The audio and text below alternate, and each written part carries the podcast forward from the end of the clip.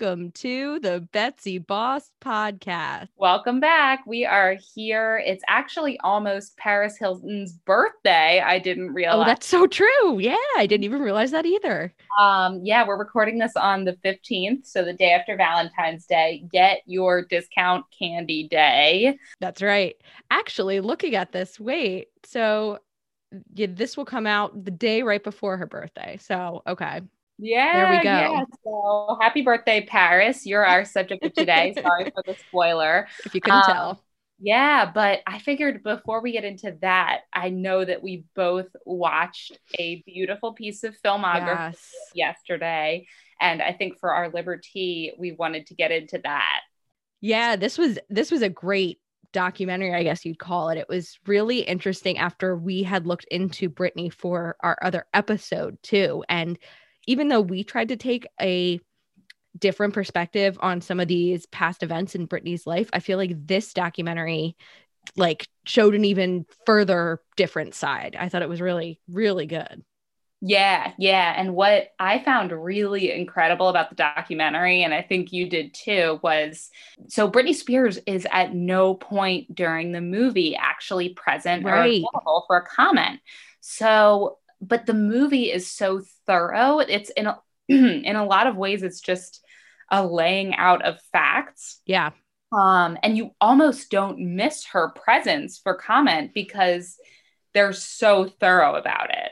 yeah it, it was interesting to see her from people that knew her well and that worked with her and I, yeah i don't even know how they did such a good job of framing it the way that they did with using a lot of the same clips that we've seen in other documentaries or you know whatever about Britney but then i guess it was just kind of the commentary of felicia the one woman that was with her from kind of the get-go um, and then even some of the paparazzi that had kind of stalked her and everything. So, yeah, it was really interesting.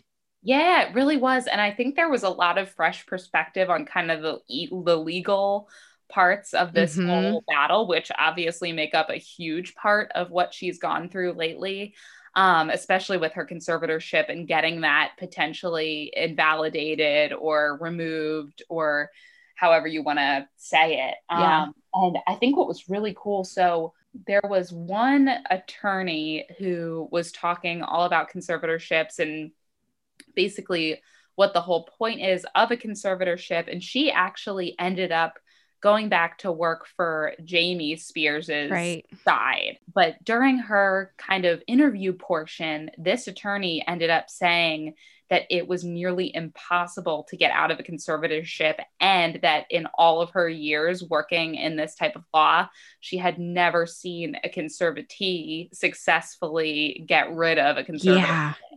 Yeah. That was that was that was crazy. Like I don't know. It just it, it it reiterated a lot of the stuff that we talked about too. How this is usually with older people who are starting to use some lose some of their mental faculties. And to me, I think the the two points that I found most interesting were just the way that they framed, um, like the shaving of her head incident and also the umbrella to the car incident. Yeah, and it's I mean, so so many times we've been made to think kind of as the general public reading these news mm-hmm. stories and it's always this sensationalized story with these crazy pictures of, you know, Britney with the shaved head charging after the car with the umbrella Right.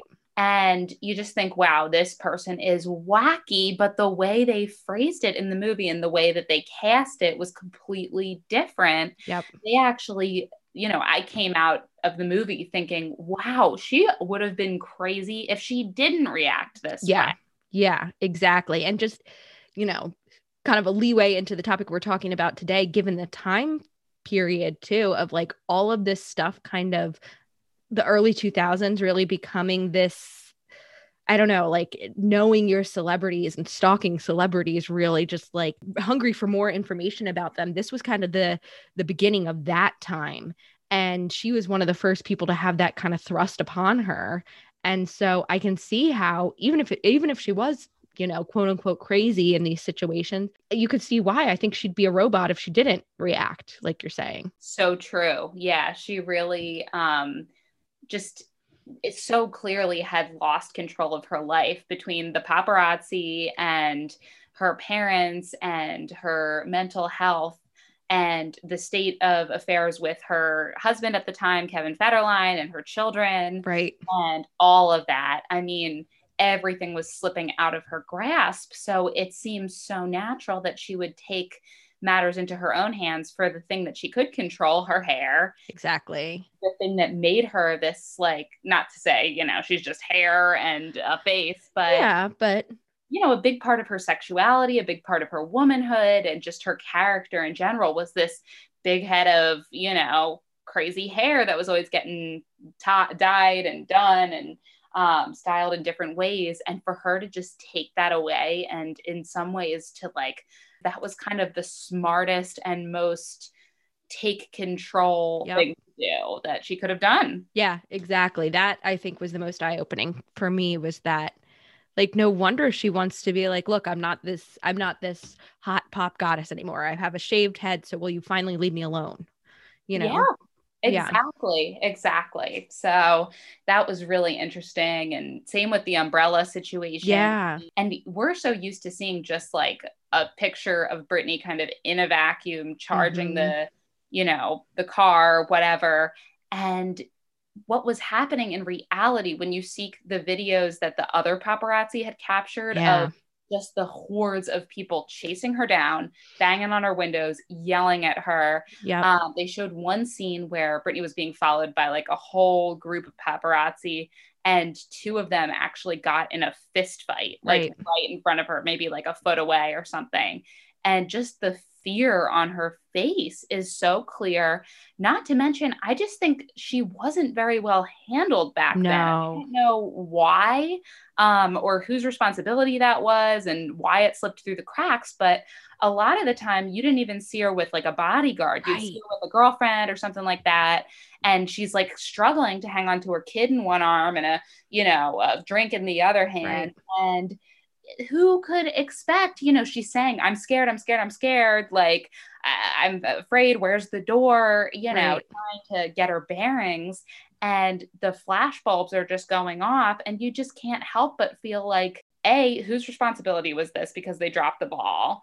And b how could you not go crazy in that circumstance? Yeah like it, it would cause you to one not want to leave your house and then if you don't leave your house meanwhile that's what we're doing now but still like you'd go crazy you know? Like you can't live even a semblance of a normal life and if you need to go out for anything you know you're just going to be mauled like oh, 100% yeah. So uh, it's just it's really upsetting and it's so clear how the world just turned her into this character and yeah. tore her apart and really made her go crazy in a sense. Mm-hmm. And it's just so sad to see how she devolved. Yep.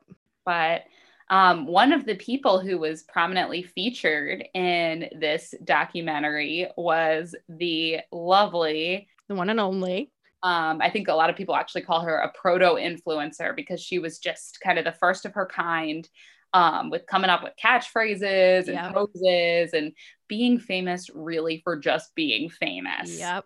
And that is Miss Paris Hilton. Yes. Now, can I, the famous for just being famous? I, I put this in my notes because after watching, we watched a documentary on her too, um, that she has on her YouTube account. Actually, it's free to watch, nice. and it's called "This Is Paris." But anyway, I I had to throw this in because I'm like I need to mention this. There's one clip where the other probably more known today for being famous for being famous, Kim Kardashian. Yes. Walking with her, I love this. Is walking with her to a club and the paparazzi are like taking pictures and some fan of Paris, like they're arm in arm, she and Kim, Paris and Kim, and some fan comes up to to Paris and is like, Can I get a picture? And she just like busts in front of Kim Kardashian and like put Kim Kardashian to her back and it stands next to Paris. Like I just it was just so funny and it's just like you can it, it's it's weird to see how this phenomena like occurred and then uh, Kim was the next generation of it essentially. Yeah. So it's just crazy yeah and to watch the tables turn that way like i think today people might almost have the opposite experience i mean i think people would still be excited to see paris hilton right but Kim Kardashian Yep. is now kind of like you said, the next generation of that influencer, famous for being famous. Really, if we get down to it, what they had in common is that they're both famous for having sex tapes. Exactly. But yeah, but it's just that idea of like, oh my God, like there's this amazing person and we're all clamoring to see her. And it's kind of like at the root of it, what are y'all clamoring to see? Like, right. And like they both, you know, used their celebrity to then create these brands and stuff like that. But at the root of it, like where it all started was not like, oh, Paris, she's known for her famous perfume line. Like, you know, that's not what launched her. It was just kind of, she was launched for being wealthy and being out there and the sex tape thing, which didn't hurt. No, no, it certainly didn't. And honestly, until I saw this new movie, I really didn't feel like Yeah. there was any reason to kind of make a spectacle out of Paris Hilton or to even really acknowledge her existence. Right. But now, I don't know, there's a whole other layer that we can explore at this point, which Yeah. was kind of not in the public eye until recently. Yeah, it was really eye opening. Um, so I want to give just maybe the usual. I feel like I always start with this the little, The timeline. yeah, just the little background of just kind of who she is, you know, born and all that stuff. So she was born, like we were saying, on February 17th, 1981, in New York City. And she was raised both in New York City and Beverly Hills, California. And the Hilton family, obviously, is known because her great grandfather, Conrad Hilton, was the founder of the Hilton Hotels. And so that's kind of the business her dad was in, obviously. They just kind of describe him as a businessman wherever I see him. Um, he married his wife, Kathy Hilton, when so they had been together actually since they were 15. Kathy was 19 when she had Paris. So put that math together. They were young parents. Paris is the oldest. And the Hilton family, or I'm sorry, the uh, Kathy Hilton's family, rather, her sisters were, they're all on the Real Housewives of Beverly Hills, if you didn't know now, but they were actresses and models. And I actually remember learning after seeing uh, the Real Housewives of Beverly Hills that her sister Kyle is actually the little girl that Laurie babysits in the original Halloween movie. Oh my god. Yeah. So That's a little connection right yeah, so a little little, you know, nugget there for you. But Paris is the oldest of four children and kind of where a lot of the story starts out is when she's a younger girl kind of, you know, seeing some home videos right before her teenage years. Yeah, yeah. So um, it's kind of incredible that she became this big star, um, especially through her kind of late night persona. And a lot of what made me laugh in this movie was the fact that Paris would talk about being like queen of the night and how she became just like this different creature at night. And essentially, I mean, she's a party girl. She was always Yes. a party girl. Um, she always had a knack for kind of getting out, getting in trouble, you know, dancing on tables and getting photographed, you know, being a big party girl. Right. So it's, I don't know, it's kind of crazy that, again, that this is enough to make somebody famous, but um, hey, who's, who's, I know. Uh, Yeah, I mean, we've seen it worked again with Kim Kardashian, so it's clearly some formula that works. Um it was interesting to see some of the home videos where she was, I don't know, probably like 9, 10 and it's just home videos of her dressing up and her family members like her aunt and her grandma just talking about you know oh you're so gorgeous. You're you know the prettiest girl all this stuff. And her mom actually said after growing up with a parent that was putting them into acting and modeling at such a young age that she didn't want her children to go down that route and paris was actually her mom said at one point she thought she'd actually be a uh, veterinarian because she loved animals so much. And you can see that even in some of the home videos. She's got like a ton of animals, little cats and dogs around her. And it was really when she got into her teens, like we're talking about here, that things then just kind of totally you know, spun around in her world got flipped turned upside down. exactly. And I think, I mean, like you said, her beauty or just her look, because she Yeah. is a very unique looking person, um, just captivated people from the beginning. So she posed alongside her sister Nikki for David LaChapelle um, when she was about 19 years old. And it was as part of Donald Trump's modeling agency Right. um, and this September shoot, September 2000, appeared in Vanity Fair. And even David LaChapelle said how charismatic Paris was, Mhm. how, you know, captivating she was, how she just was someone that you couldn't take your eyes off of because she lit up a room. She was such a star. And because of that shoot, her work as a model really took off. And by early 2001, she became one of the biggest stars on the catwalk and then one of the biggest stars off the catwalk, too. Right. She was on the cover of a lot of different magazines. She, you know, started getting into screen acting. Now, granted, a lot of the roles were just these quick cameo appearances Mhm. but it was kind of incredible how fast she grew into this famous figure um, until 2003, when, of course, she started to star alongside Nicole Richie in the incredible show called The Simple Life. Yeah. So the good old simple life. It uh so like you said, 2003 and the premise was they lived for a month in rural Altus, Arkansas with a family. And you know, this is her her kind of baby voice I think came to be her her persona, her character then and this ditzy dumb blonde who doesn't know what Walmart is and all this stuff. And this show actually went on until 2005 when it was canceled. During this run, it actually had 13 million viewers. I don't know if that was total, how they, you know, put that t- number together, but I remember it, obviously. I know you do too. Like, oh, yeah. It was such a blast to watch. And it was so perfect. I mean, whoever came up with this concept is a genius because Yeah. you had these two snotty rich girls who were given everything on a silver platter since pretty much the day they were born. right. um, and they were just out of their element. And to see these fish out of water in this rural town shoveling cow shit and like doing kind of farm style labor was just such a treat because you know at last they were kind of getting a taste of their own medicine and having Right. to be knocked down to like where the rest of us are Yeah, yeah. And also think about it like that time period, I feel like is the height of all this um, reality TV stuff, even though obviously it's not real. But I feel like that was kind of the height of this stuff really becoming popular. And so this one show was just latching onto that boom and, you know, riding with it.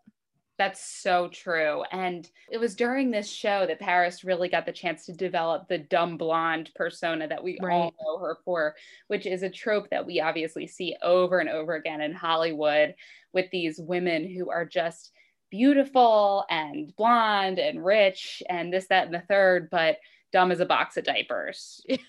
I love that. Well, so I, I found this, I think it was on probably Wikipedia, this description of her that I think just took me back.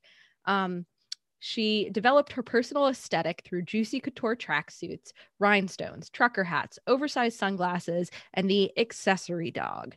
She mimed high fashion posed, poses learned from drag queens and created what was described as the Paris talk. For instance, she often used one liners and a breathy, childish voice in television shows and interviews. So I, I was just like, that's it. That is that is my like 2000s memory of her.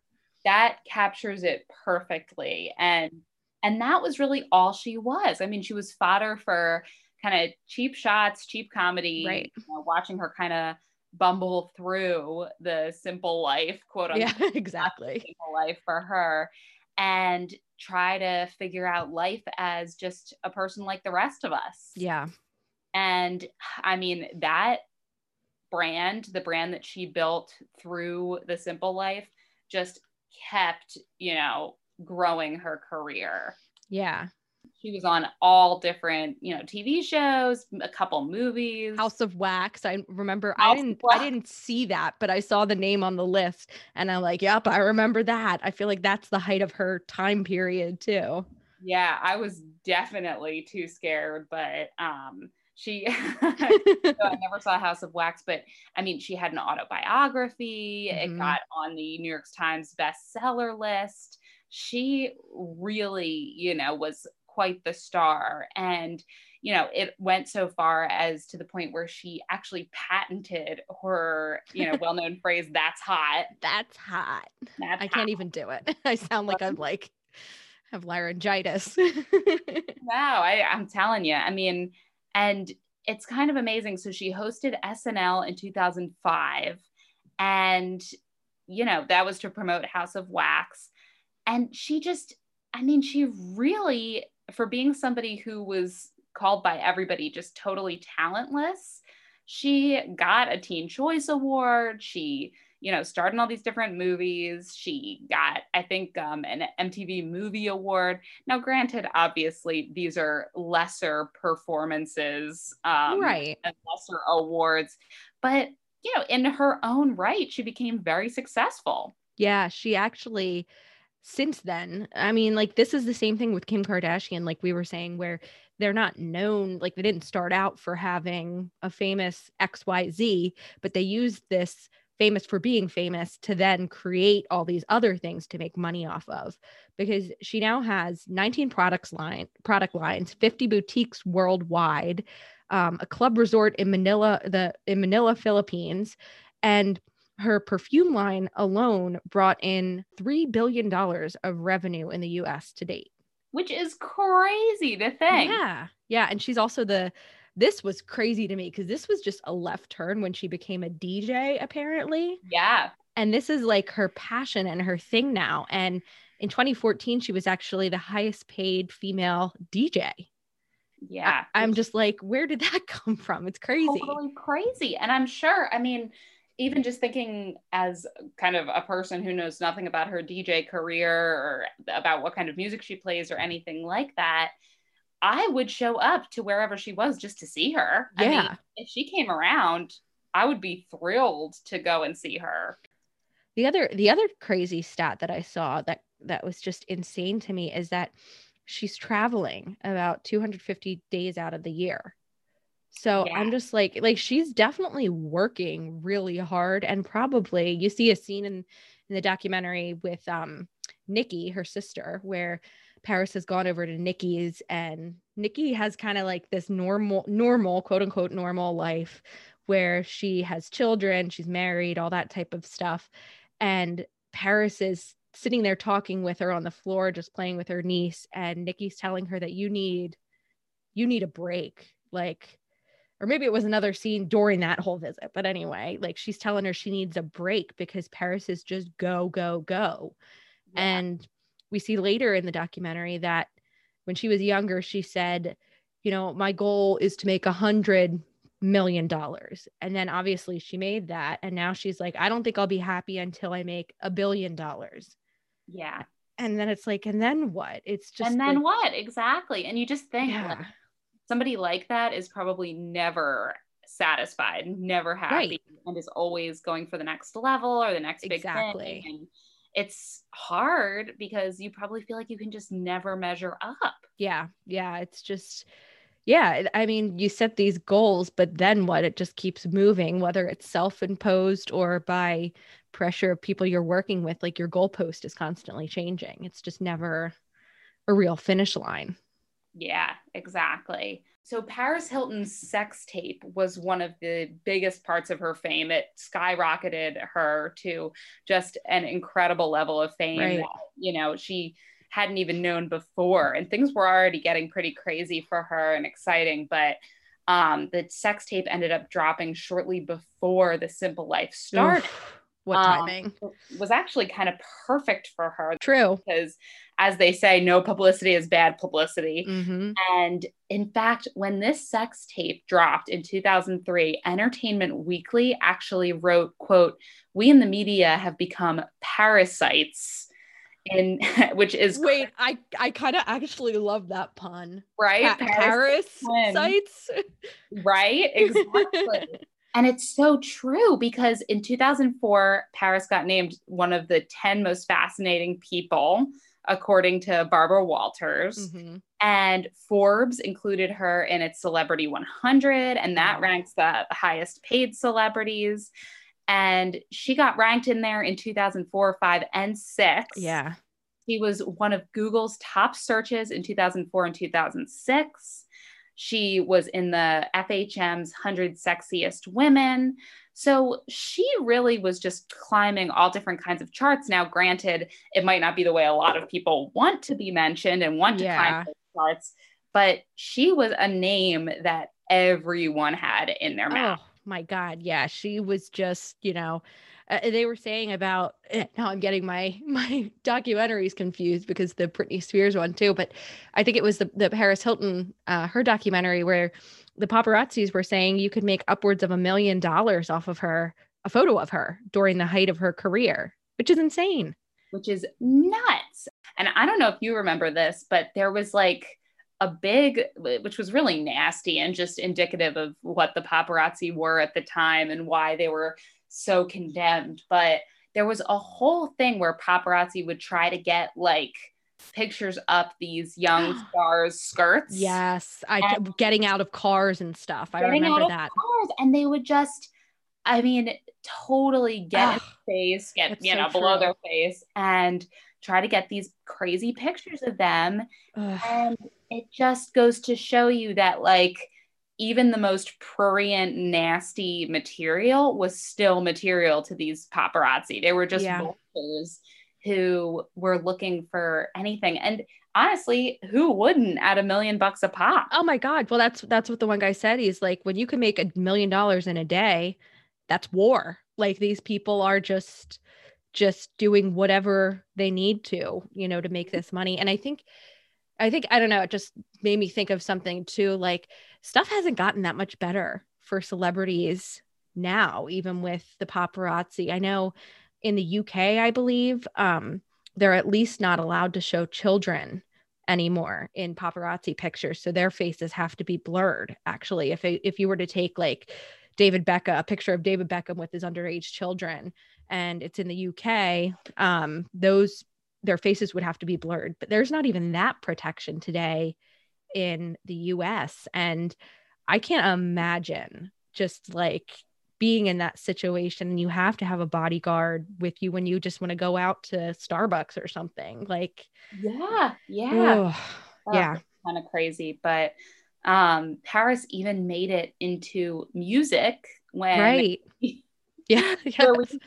her self-titled album Paris Ooh. in 2006. And I got to tell you, these songs, a couple of these songs are bops. Not bad. They are really. Yeah, they're bangers. There's a, a classic "Stars Are Blind" with bangers. You know, there's a couple bangers in there. There was mixed reception, as you'd expect. I'm sure, but it was a fun album and it sold. So yeah, yeah. could do no wrong at that point. Yeah, and it's interesting to see in this documentary a side by side of um, kind of how her sister Nikki has gone down this conventional family, you know, being a mom, raising kids type of thing. And Paris actually has seemed to have a lot of trouble with love. She was engaged in 2018 to a man named Chris Chris Zylka, I believe is how you pronounce it. And he actually bought her a $2 million engagement ring that was just insane. Yeah. Oh and oh yeah, that ended up, you know, failing. So she's kind of, it's weird because she looks the, exactly the same too. Like I feel like she hasn't really aged even. Not at, at her now, you know? So, which so much of that has to be like, you know, just oh. being super thin and, you yeah. know, the incredible amount of wealth that she has. I mean, she can just dress in these clothes. Right. And oh my gosh, it's just it's kind of incredible. But but yeah, I mean these these different relationships just didn't work out, and she's right. been with these people who are all very very wealthy. Mm-hmm. Um, she actually she dated this other person named Paris, a man named Paris. You're kidding. I didn't know Yeah, that. in 2004 they were engaged. Oh my god. Um and of course, you know, called that off in 2005. And you know, another Greek heir, Stavros Niarchos, she dated Oh. in December 05 and March Are 07. you sure it wasn't Uncle Jesse's character from Full House, Stavros? me about it. that was his his like twin cousin lookalike or whatever. right, exactly. That's a surprise. Um, but she also she dated Benji Madden from Good Charlotte. Oh, I didn't know that. I know. So she's really just had a lot of different kind of attempts at love, attempts at happiness, and Yeah. you know, couplehood. And it's strange. I mean, it just never really worked out. Like you said, even the 2000, 2 million, excuse me, dollar ring um, got called off in November 2018. And hmm here she is still single, still, and being talked to by her sister in the um, documentary. Her sister's really like, you got to have some kids. Like, Right. don't you want to have kids? And Paris, I don't know. To me, it just seems like she's very distracted and Yeah. she just is so hungry for this high degree of success, you know, to become a billionaire, etc. It's like, who has the time? Yeah, and I almost wonder though if this is fill like her way of kind of filling um not thinking about other things, you know, by keeping herself so incredibly busy, you know, she's not really having to face the reality of other stuff that may be going on because she's just on the move 24/7.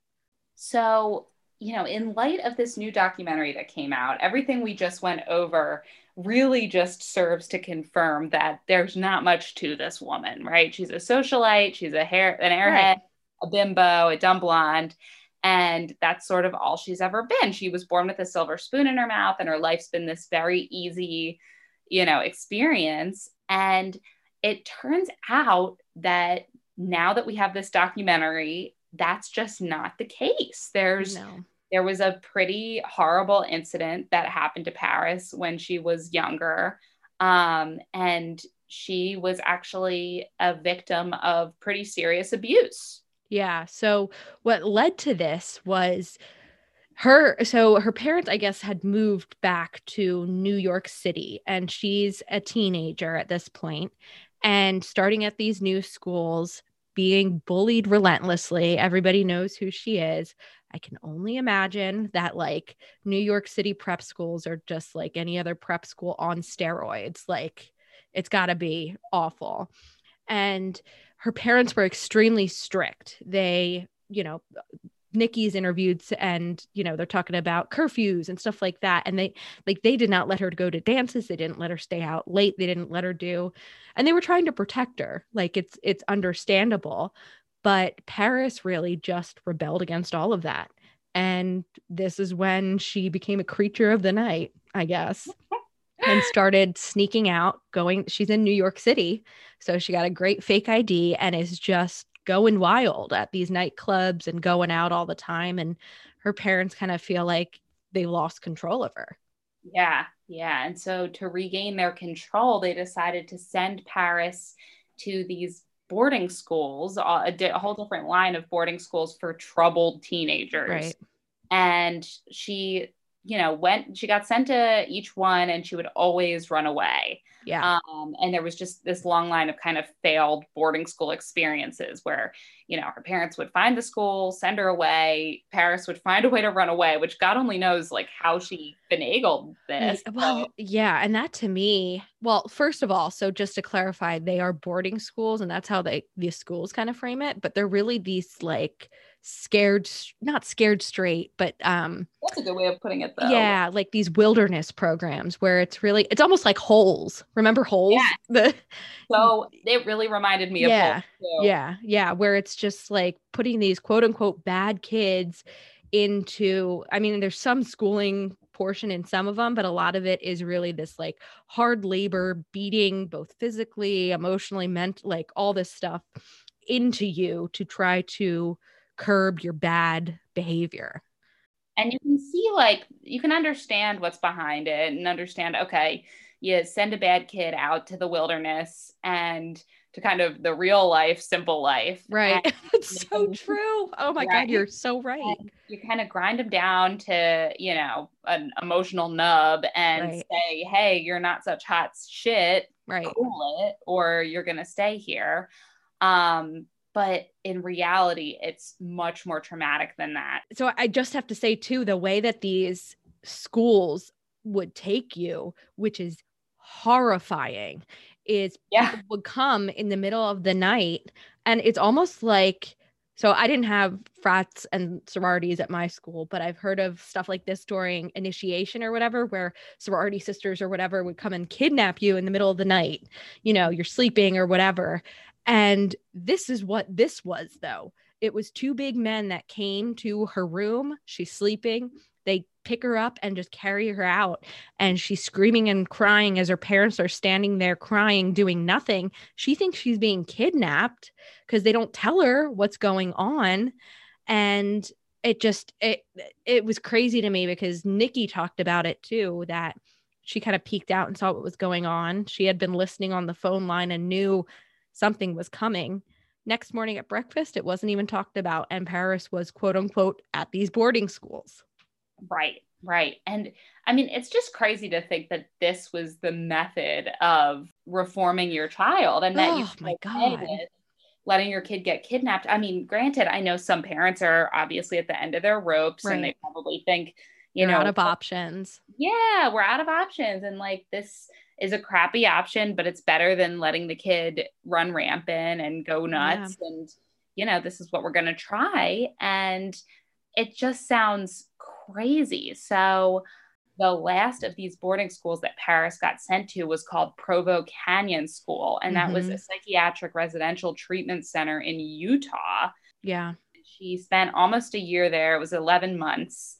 And her parents assumed, Paris said, that it was any other normal boarding school because that's how it was advertised, that's how it was portrayed to the parents um, and the other guardians. And it basically sounds like from the kidnapping, the original, you know, induction of the kid into the school forward, it was just a routine kind of the kids being fed with mystery pills yeah. and if the kids didn't take the pills, it sounds like they were put in solitary confinement. Which is insane. Yeah.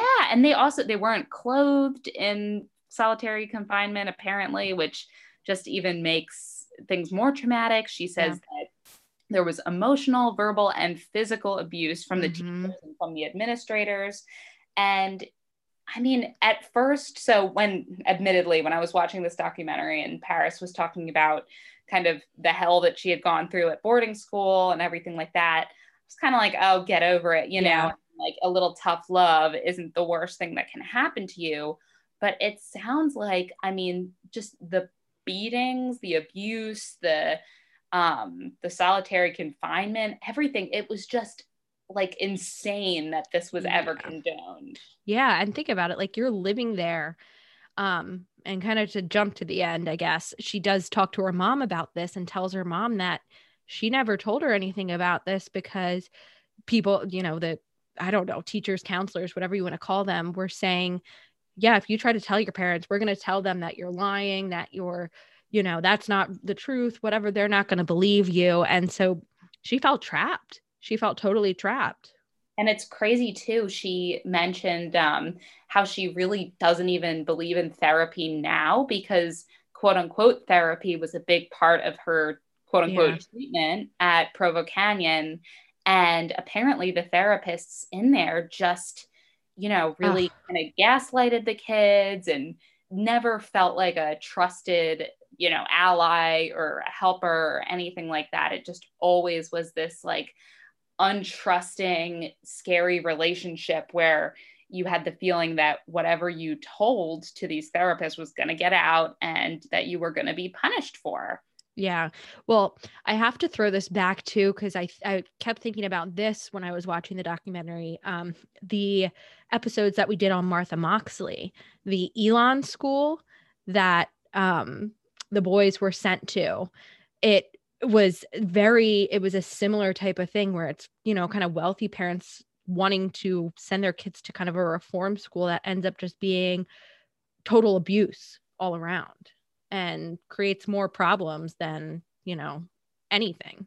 Exactly. And it's nuts. I mean, it's so clear that it's affected Paris in so many different ways throughout the rest of her mm-hmm. adult life, including her just complete lack of trust. Yeah. And, you know, even in the documentary, you realize how untrusting she is and how full of suspicion she is because her boyfriend at some point comes to stay over at her apartment while she's out of town. Yeah.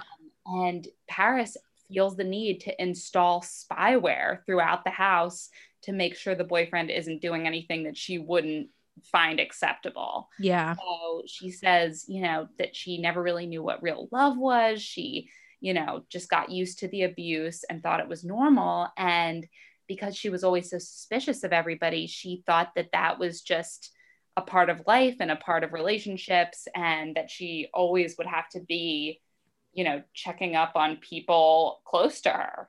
Yeah, yeah. She actually was able to meet up with some of the other women now that she went to the school with, and they talked about such similar experiences and trauma that has continued on now. And I thought it was really an interesting connection that one woman spoke about how it's been difficult for a lot of survivors of this school and similar schools to be able to find true and normal, healthy, loving relationships because they kind of have a twisted, um, incorrect view of what love is because of going through these programs. So it leads them to end up being in a lot of abusive situations because they kind of connected abuse with love, this tough love in these institutions.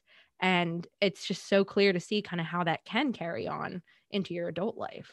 What's really great is Paris is using this horrible experience to try to demand reform in other teen facilities. And she really wants to make sure that there's the oversight of these facilities so that the daily abuse that she suffered in um, her school doesn't happen to other children and other teens. And there, I guess, is this bill I'm seeing that um, came out. It looks like there um, it's a bill sponsored by Republican State Senator Michael McKell, and it actually calls for a higher level of regulation of these different kinds of institutions that are part of the troubled teen industry. Yeah, it looks like um, it's State Bill 127 is yeah. what I'm saying. Yeah, and it looks like Paris herself actually came and provided testimony. It was super emotional. She talked about how she still has nightmares. She still fears for the different children who are in these types of facilities, and she's fearful that they're enduring the same type of abuse that she did. And she knows that money doesn't even protect against the type of abuse that she's concerned about. So, right what's great is that this McKell's bill actually got unanimously endorsed by the committee. Um, and next step, I guess, was to go to the full state Senate and then eventually to go to the governor's desk for approval this actually literally just happened about a week ago. Um, it just got approved at this kind of low level, and it's really great. So now that it's been endorsed by the committee, it's got to go to the full state Senate for consideration, and then it'll head to the governor's desk for approval. So wow statewide thing. And if it gets signed into law, the bill would actually require these different treatment facilities to document instances of physical restraints and involuntary confinement. And it would ban chemical sedation and mechanical restraints. So, really great things because these were all types of abuse that Paris herself suffered in um, Provo Canyon School. So, she finally feels like she's having a real impact on these other children's lives by enacting this bill. So, along with this special bill, Paris has also been using the hashtag breaking code silence. And through that hashtag, she's just raising awareness through all of the other different teenagers who now grew up to be adults that went through Provo Canyon and other similar facilities. And it's just, you know, creating that strength in numbers that we talked about in our Watch Out Philly episode, where people don't feel like they're so alone. They don't feel like the only one who's suffered this abuse. And they know that speaking up is power. So being silent about things is not going to do anything. And through this hashtag, Paris is spreading the information, spreading the word, and spreading the awareness. And I'm sure that she'll just continue to um, move forward from here and make sure that other kids don't suffer the same type of abuse that she did. Thanks so much for listening to today's episode of Betsy Boss Podcast. If you'd like to find us online, we're on Facebook at Betsy Boss Podcast, on Instagram at Betsy Boss Podcast, on Twitter at Betsy Boss Pod, and our email is betsybosspodcast at gmail.com. Also, Betsy Boss is now on both iTunes and Spotify. If you like what you hear, please rate, subscribe, and comment. Thanks again for listening.